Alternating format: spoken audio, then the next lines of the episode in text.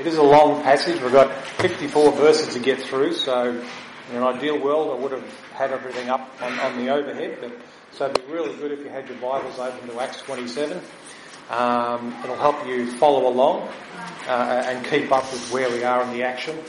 Uh, you'll also see on the on the back of the handout, uh, there's a map there of, of everything that's going on. I found it really helpful looking at the map as I was going through the passage because we've got all these place names and a bit alien to us, so, so it was really helpful to, to go along with it. And I should apologise from the outset. I have no idea how to pronounce most of these things. I'm just making it up. So the, I'm sure there'll be some here who'll know better than I. So anyway.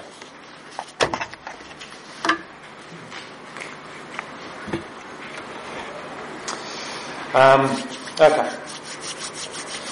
When you think of masculine men in movies, so macho type men, um, who comes to mind? You're probably, depending on your age group, you're probably thinking of people like um, uh, Rooster Cogburn or, or, or, John Rambo or Jason Bourne.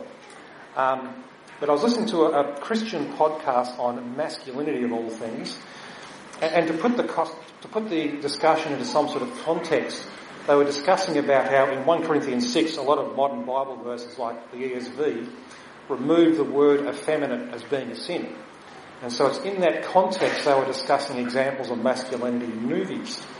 So, so, so that, that, but they didn't talk about, you know, Dirty Harry or John Wick or somebody. The character they brought up was Atticus Finch from To Kill a Mockingbird. To Kill a Mockingbird. So Atticus Finch, if you know the character, he's this gentle, quiet, single father and he's the man that they held up as, as this example of, of masculinity, of manliness. So if you don't know or don't remember the story, it's set in, in the 1930s in rural Alabama. Um, so racism is still very much a real thing. Um, and Atticus Finch is a lawyer and he's asked to defend Tom Robinson, who's a black man who's been accused of rape. So much of the town is convinced of, of Tom Robinson's guilt, um, but Atticus agrees to defend him in court. And at one stage, quite literally, if you remember the, the movie or if you've read the book, but he quite literally stands between the mob and the man in jail um, to, to protect him. So in spite of the threats to himself and to his children, Atticus does what he thinks to be right um, he stands up to the mobs. And, and the podcast argued that this was a, a, quiet display of masculine strength and bravery. And of course, that's not to say that women can't do the same thing. You know, Moira Deeming, she's a good example at the moment.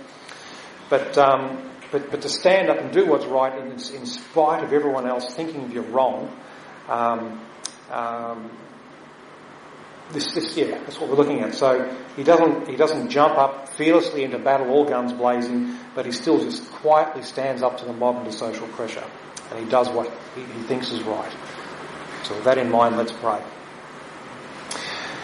So Heavenly Father, it is an awesome thing to, to preach from your word, and Lord, I just pray that the things I say are helpful and, and indeed true. Um, and yeah, just pray help us to get through this passage, this long passage, and come to a better understanding of your work in our lives, Lord. So as a refresher, going all the way back to Acts 21, Paul's in Jerusalem. There he's arrested. He's accused of, of defiling the temple and a large crowd stirred up, uh, stirred up against him. And they're, they're beating him and, and, and trying to kill him when the Roman soldiers turn up. Paul's arrested, and because the crowd is yelling different things, the soldiers can't work out what, what's going on, and so they decide to do an examination by flogging. As Paul's being stretched out to be whipped, he asks them, is it lawful to flog him, a Roman citizen, when he hasn't even been tried? Uh, which of course it's not. Uh, Paul then tries, Paul then appeals to the, the Pharisees and the Sadducees, and the crowd become violent again, so the soldiers take him to the barracks to protect him. And here in Acts uh, 23:11, God says to Paul, "Take courage, for as you have testified to the facts about me in Jerusalem, you must also testify in Rome." So Paul then appears before uh, Felix and Festus, and as is his right as a Roman citizen, he appeals to Caesar. And so in Acts 25:12, then Festus, when he conferred with his council, answered, "To Caesar you have appealed, and to Caesar you shall go." So jump, jumping forward to our text today, this is where we are with Paul heading to Rome. So verse 1. Acts 27 verse 1. And when it was decided that we should sail for Italy, they delivered Paul and some other prisoners to a centurion of the Augustan cohort named Julius. Notice straight away we're using the word we again, so Luke's back with them. So Luke, we haven't had the word we since uh, chapter 21, so this indicates that, that the, the guy who's writing the text, as in Luke, he's, he's joined the party again. And also, we don't have, we don't know how many prisons there are, but a cohort's 80 soldiers. So whether whether there's a large group of prisoners, which doesn't seem likely because it said some prisoners, or whether, whether the soldiers are on the move anyway, and just they just happen to have prisoners allocated to them to guard on their way. So verse 2. And embarking on a ship from Adram- Adramyttium, Adramyttium, which was about to sail the ports along the east coast, along the coast of Asia, we put to sea, accompanied by Aristarchus, a Macedonian from Thessalonica. So Adram, Adramyttium, as you can see, or hopefully see it on the map, that's just a town off, off just, just north of Ephesus. Um, excuse me. But, um, um, um, um, yeah, and we're not actually told where the ship embarks from. It's just as we, we, we disembark. So it's likely Caesarea, which again you can see on the map. And, mentioning um, and uh, where the ship's from, that's probably just one of those um, historical tidbits that Luke, Luke likes to insert in. Back in Acts 19, if you remember the episode where Demetrius the, silver, the silversmith starts up a riot against Paul and his companions, um, that's where we meet Aristarchus for the first time. So Aristarchus has at least been with Paul um, on a few journeys, we don't know how many. Um, and he's not actually mentioned again, so whether he disembarks early or just for the sake of the storytelling, there's no need to mention him again, we're not sure. Verse 3. The next day we put in at, at Sidon, and Julius treated Paul kindly and gave him leave to go to his friends and be cared for. Julius's kindness shows through. In Sidon there was presumably a Christian community, so when the ship berths there, Paul's allowed to go visit. The fact that Paul, a prisoner, is given leave to go visit his friends suggests that the centurion places a great deal of trust in Paul. He may have had soldiers go with him, but he's in a strange city with, with friends around him, so they could have facilitated an escape if they wanted. Uh, but Matthew Henry, his, his comment on this is that Julius was convinced of Paul's innocence and the injury done him, and therefore, though Paul was committed to him as a prisoner, he treated him as a friend, as a scholar, and as a gentleman. Verse 4. So keep following along on the map. And putting out to sea from there, we sailed under the lee of Cyprus because the winds were against us. Um, so they've got a headwind, and so they sail in, in behind Cyprus to get some relief from the wind. And when we, when, excuse me, and when we had sailed across the open sea along the coast of Cilicia and Pamphylia, we came to Myra in Lycia. There, the centurion found a ship of Alexandria sailing for Italy and put us on board. So they land in Myra and need to find another ship to make the rest of the journey. Um, so Alexandria was one of the great trading ports of Egypt, so that it would have been sailing up the coast with, with, with its cargo. Verse 7. We sailed slowly for a number of, di- a number of days and arrived with difficulty off, off Cnidus, Cnidus, and as the wind did not allow us to go further, we sailed under the lee of Salmone. So if, if they're sailing slowly, it's either little wind or a, or a headwind, um, and because they're sailing under the lee of Crete, they're getting shelter from the wind, that suggests that there's a headwind. So they're using Crete to, to just get a bit of relief so they can sail easier. But this doesn't solve the problem. Verse 8. Coasting along it with difficulty, we came to a place called Fair Havens, which was near the city of Lasea. Since much time had passed and the voyage was now dangerous, because even the fast was already over. So, so the fast here would be the Day of Atonement, which is Yom Kippur. Um, and like a lot of these Jewish feasts, it didn't move around on the calendar. Um, I read one thing suggesting it could have been October 5th. But the dangerous sailing, the dangerous winter sailing period was mid-September to mid-November.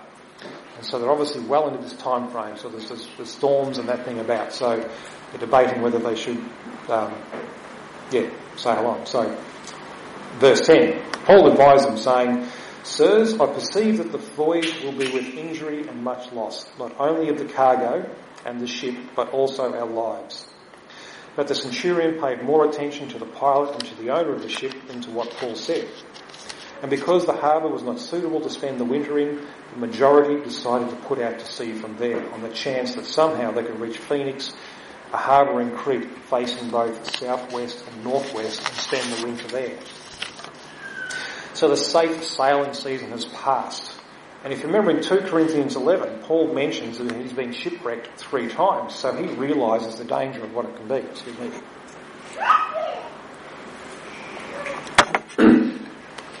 Um, so he realised the danger and that, that to sail on could mean loss of, of life and cargo. Um, this can't be a revelation from God because as we, as we see later on, um, it's not quite right. It's not right at all actually.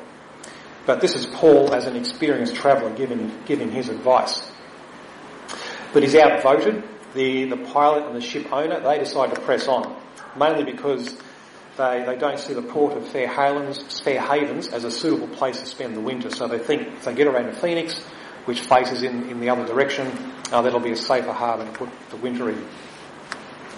Just as a bit of an aside, I've got this, I've got a great um, biography on Captain James Cook.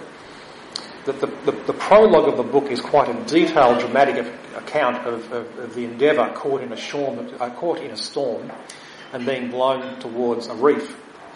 Um, uh, and, it, and, it, gives a really good account of the sailors' desperate attempt to stop the ship being washed up against the reef, because if it does, um, the ship's going to get smashed apart on the reef, and the sailors themselves either drown or they'll be dashed on the reef, the reef as well. So the author, in giving the prologue, is just giving an indication of, of how uh, desperate and dangerous sea travel could be in those days.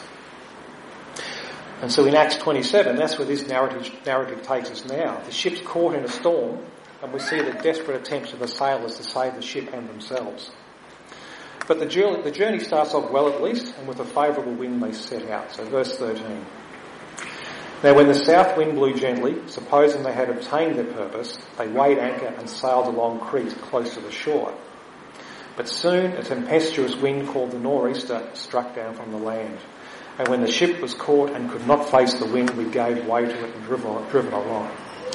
Um, my brother's an avid sailor, um, and modern sailing boats can handle storms and wind much better than these old-time ships. But, but even a modern sailing ship can't sail into a headwind. Um, and of course, a bad, bad storms, even with the most modern sailing ships, can still be quite deadly. So, verse 16: running under the lee of Crete, of a small island called Cauda, managed with, with great difficulty to secure the ship's boat. So the ship's boat would have been a small, a small boat, a small dinghy, towed along behind the ship, and um, they used that, that, that uh, the advantage of being in, in the, um, the shelter of the wind to pull that boat aboard in safety. Uh, and verse 17, and after hoisting it up, they used supports to undergird the ship. So undergirding the ship, they're literally tying ropes or cables around the ship to hold it together. Then fearing they would run aground on the Syrtis, they lowered the gear and thus they were driven along. Now you can see on the maps, uh, down the bottom of the map, you've got Libya, Cyrene, and then there's the sand, sandbanks of Syrtis. So I gather there's actually a couple of, it only shows one there, but there's a couple of big, these big sandbanks down in that rough area. And um, they're actually quite a way out to sea, it's shallow water. If a ship ran aground there, they're basically stuck out literally in the middle of nowhere with no way of getting off and no way of getting, of getting help. So verse 18. Since they were violently storm tossed, they began the next day to jettison the cargo, and on the third day they threw the ship's tackle overboard with their own hands. So this, this, this shows how desperate things are getting, getting. They're having to start to throw out the cargo and the spare tackle off the ship. Verse 20. When neither sun nor stars had appeared for many days, and no small tempest lay upon us, all hope of our being saved was at last abandoned. So here they are. They're in a storm, they're in a ship, in the middle of the sea, and at this stage, it's 11 days, uh, and they've seen neither land nor even the sun or the stars, so they can't navigate, have no idea where they are, let alone how long the storm's going to last.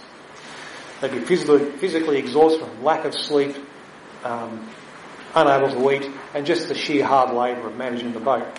And don't forget they're in fear and the terror of their lives through, through all this, so they'd be, they'll be emotionally wrecked as well.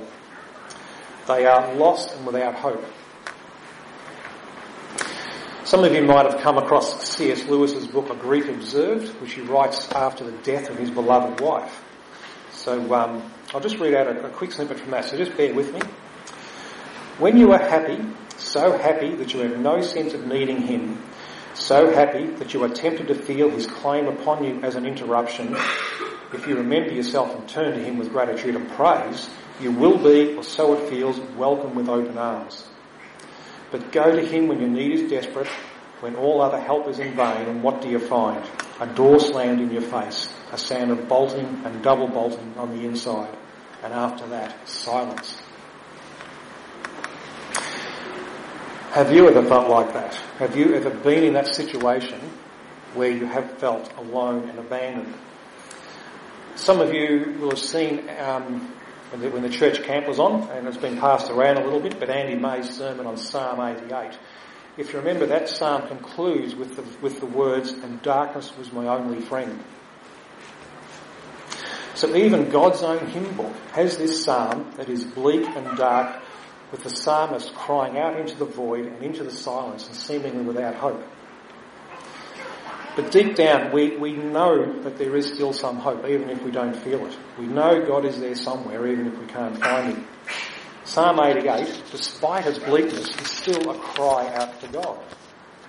But for those who don't know the Lord, like the sailors on Paul's ship, where, where do you turn to when things go bad? Um, at my grandfather's funeral, um, we are talking about it afterwards, and one of my family members, um, he was telling us how he saw a, a, huntsman on the wall at the back of the, the church. Oh, sorry, at the front of the church.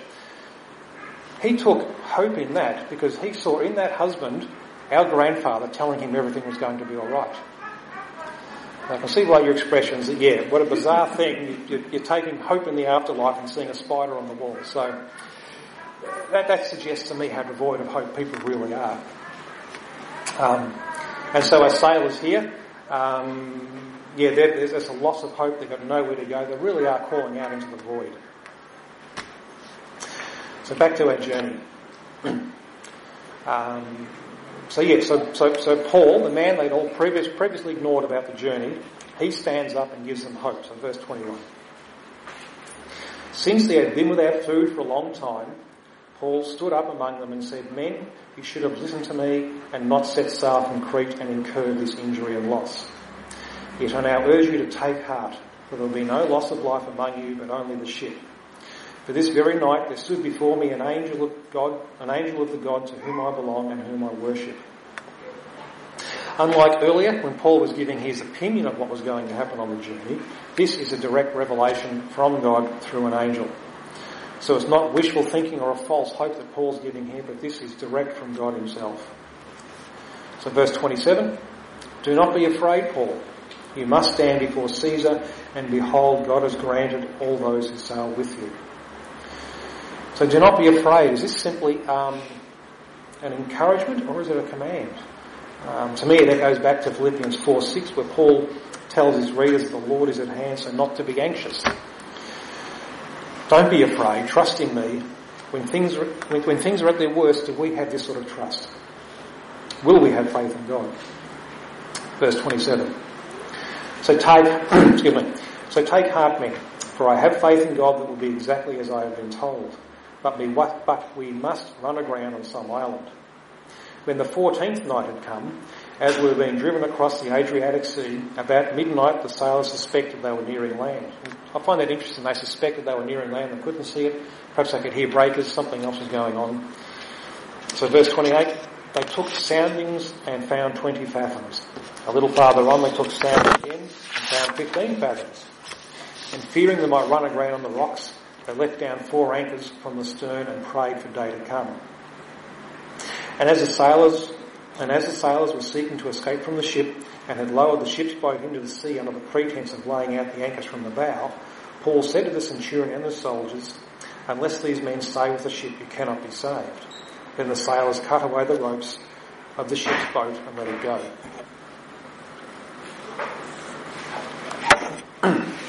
so things are getting quite desperate.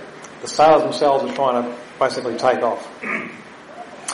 Um, F.F. Bruce, in his commentary, he wonders if the sailors mistook Paul's meaning because to, to cast off what was effectively their lifeboat, you know, is that a wise decision?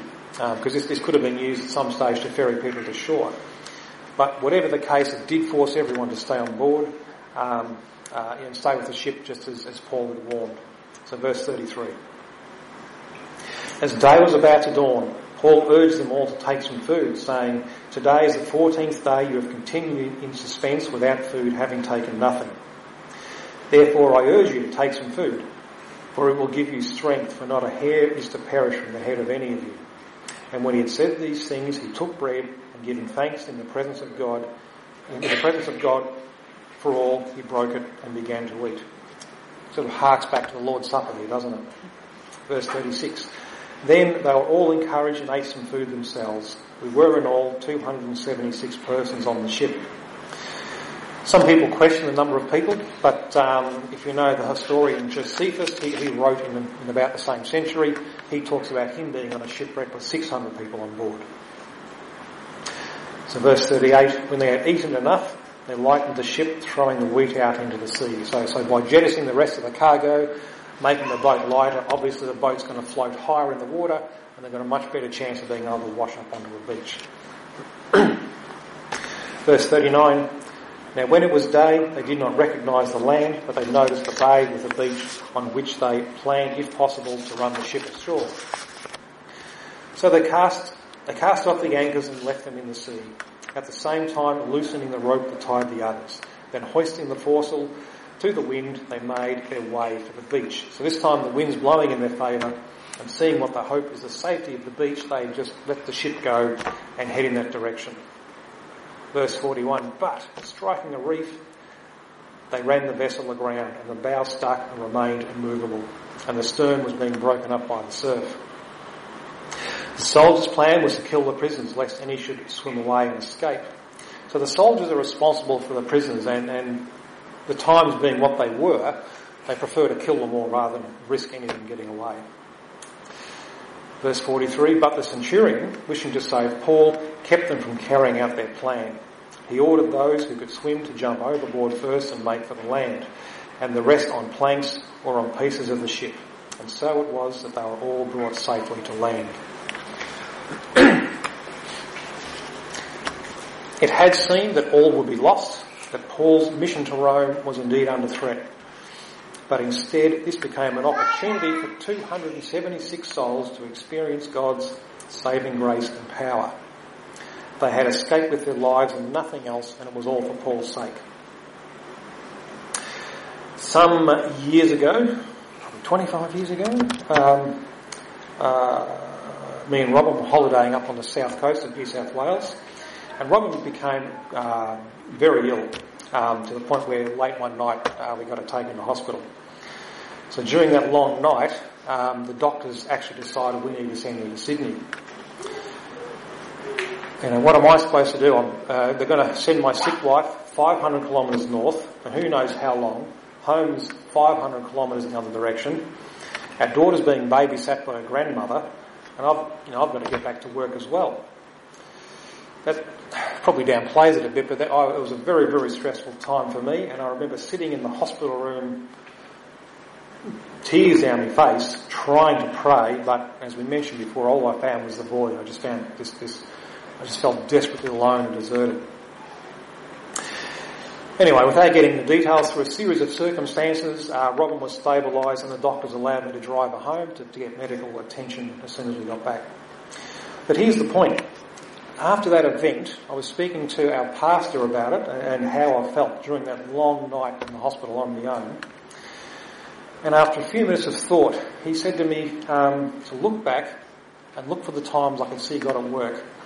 And even now I can see four very specific, I guess, interventions, events where God was definitely at work, where things turned very much in our favour, um, not like to make the journey home, and to get home successfully and to get the medical help.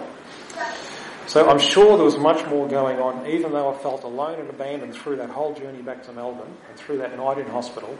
Um, as my pastor pointed out to me when I had a look, no, no, God was very much there. And so it was with Paul and his companions, um, even though during, during the storm they probably did not feel like it. Um, they were very much being cared for by God. So here we are in uh, chapter 28, verse 1. After we were brought safely through, we learned that the island was called Malta. The people showed us unusual kindness, for they kindled a fire and welcomed us all because it began to rain and was cold. So these locals, they see these shipwrecked, cold, wet and exhausted people and they build a fire and welcome them. I actually find it interesting that Luke records this as unusual kindness. In our culture today, people don't see Christianity as offering anything useful or valuable um, to the world around us. They don't realise the values and the morals and the ideas that come from Christianity. They just simply take for granted. That offering these shipwrecked people warmth and shelter, that it's seen as an unusual kindness, how different the world was back then. Today we see to do anything else would be callous and cruel. But to the culture, to a pre-Christian culture, um, it's almost, well, you know, why would you bother? Why would I put myself out? So verse 3. Uh, when, when, when Paul had gathered a bundle of sticks and put them on the fire, a viper came out because of the heat and fastened on his hand.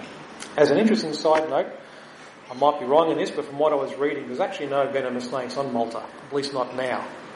But that's not to say there weren't. Um, according to legend, Ireland had lots of venomous snakes until um, St Patrick drove them out. But certainly, the, the people of Malta, they saw this. They obviously saw this snake as a deadly snake.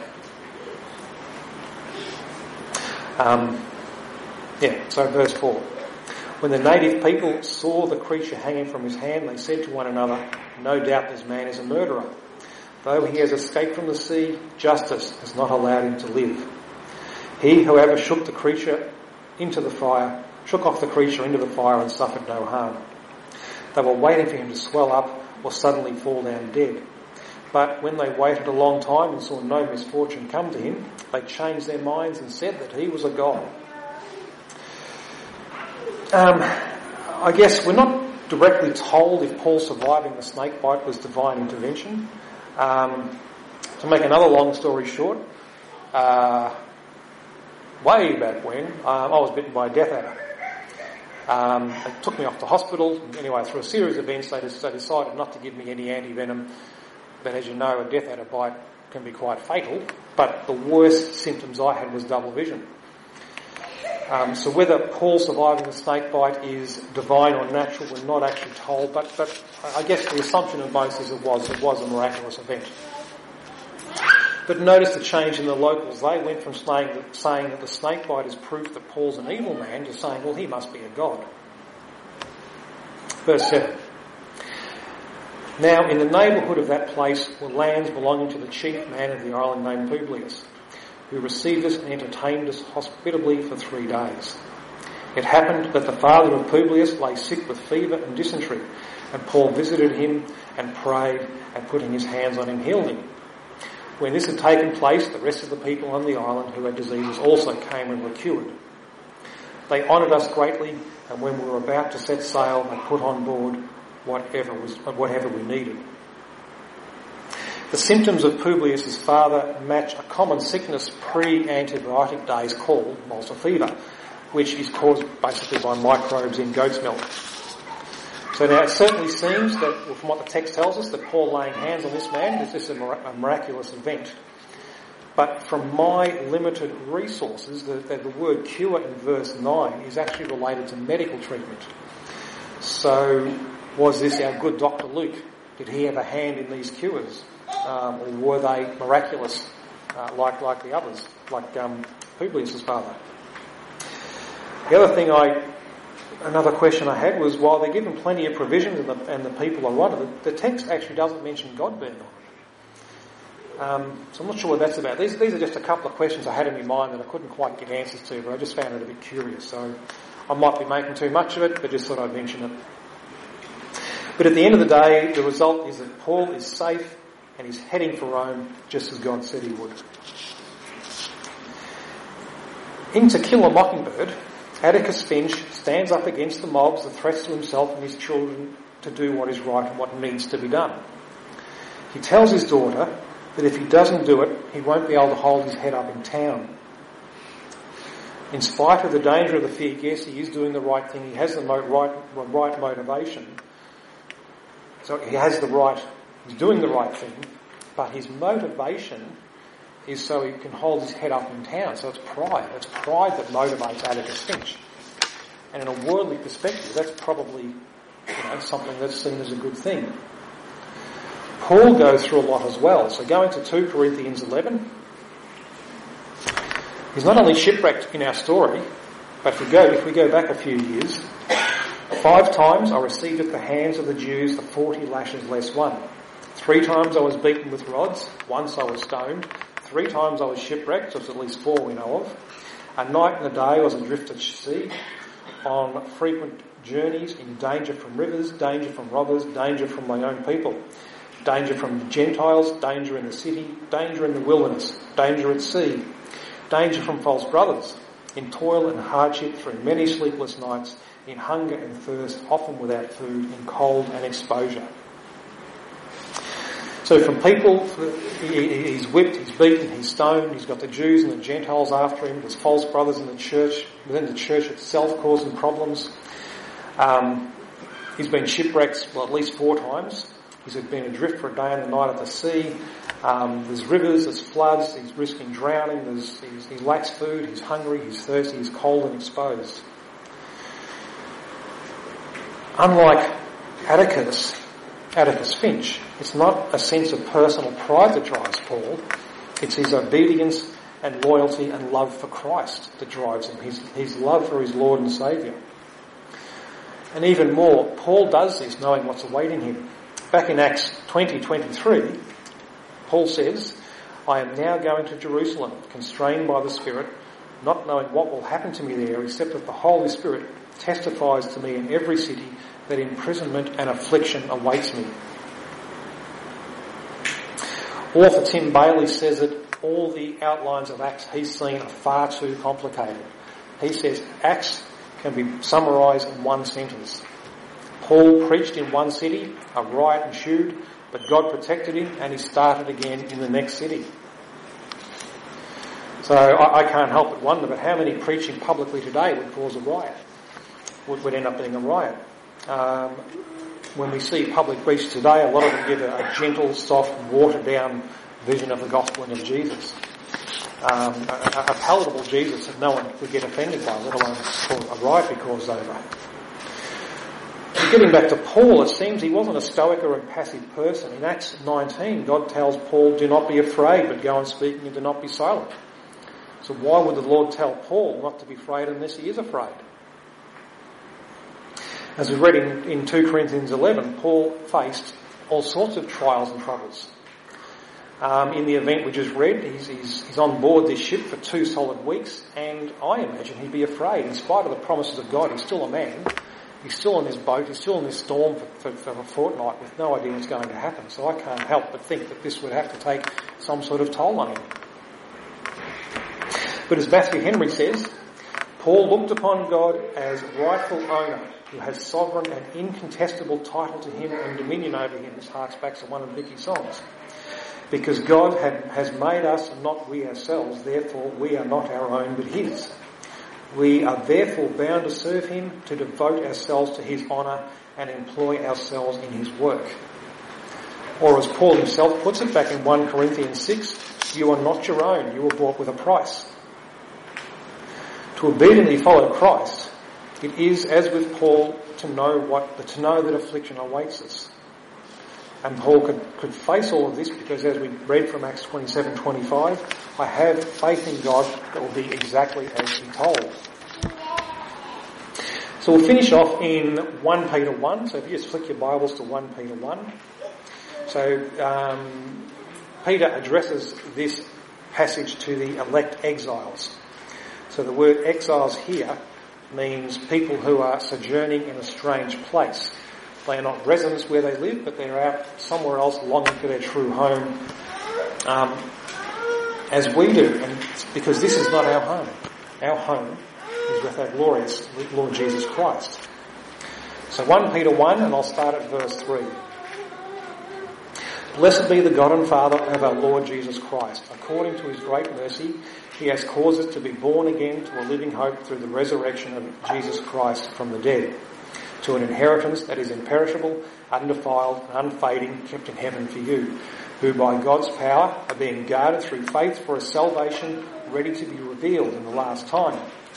In this you rejoice, though now for a little while, if necessary, you have been grieved by various trials so that the tested genuineness of your faith, more precious than gold that is perished though it is tested by fire, may be found to result in praise and glory and honour at the revelation of Jesus Christ. Though now you have not seen him, you love him. Though now you do not see him, you believe in him and rejoice with joy that is inexpressible and filled with glory, obtaining the outcome of your faith, the salvation of your souls. So Peter reminds us that we will be grieved by various trials, that being a Christian does not shield you from these things, but that this actually refines our trust in God and we are being guarded for salvation through faith in God's power. Um, in, in, a Grief Observed, C.S. Lewis has a few more quotes to just, just indulge me, um, just backing up what Peter says. God has not been trying an experiment on my faith or love in order to find out their quality. He already knew it. It was I who didn't. In this trial, he makes us occupy the dock, the witness box, and the bench all at once. He always knew that my temple was a house of cards.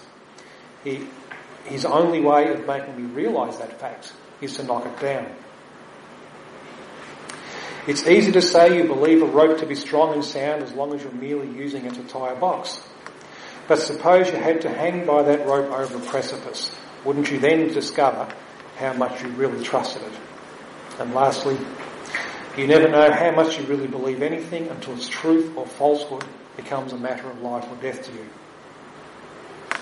So Paul was able to face, to face everything he did, both attacks from other people and natural disasters, the elements, because he did have faith in God, and whatever happened to him, he was safe in God's care. We haven't been promised an easy life or even a long life, but what we have been promised is eternal life. So let's pray.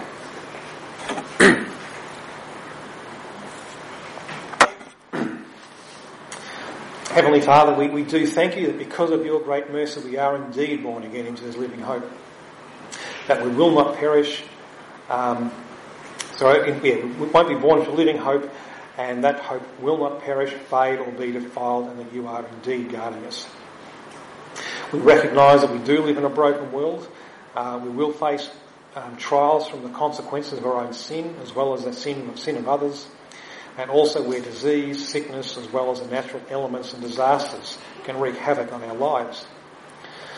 Lord, never let us forget, especially when we when we do feel deserted and alone, uh, where we cannot feel your presence, where even prayer can seem hollow and pointless, never, never let us forget that you are there with us, Lord. That you're working in all the circumstances and events in our lives to make us more dependent on you. Uh, that you are refining and purifying our faith, removing the dross and our idols to help us see you more clearly and to have trust in you more. In Christ's name, amen.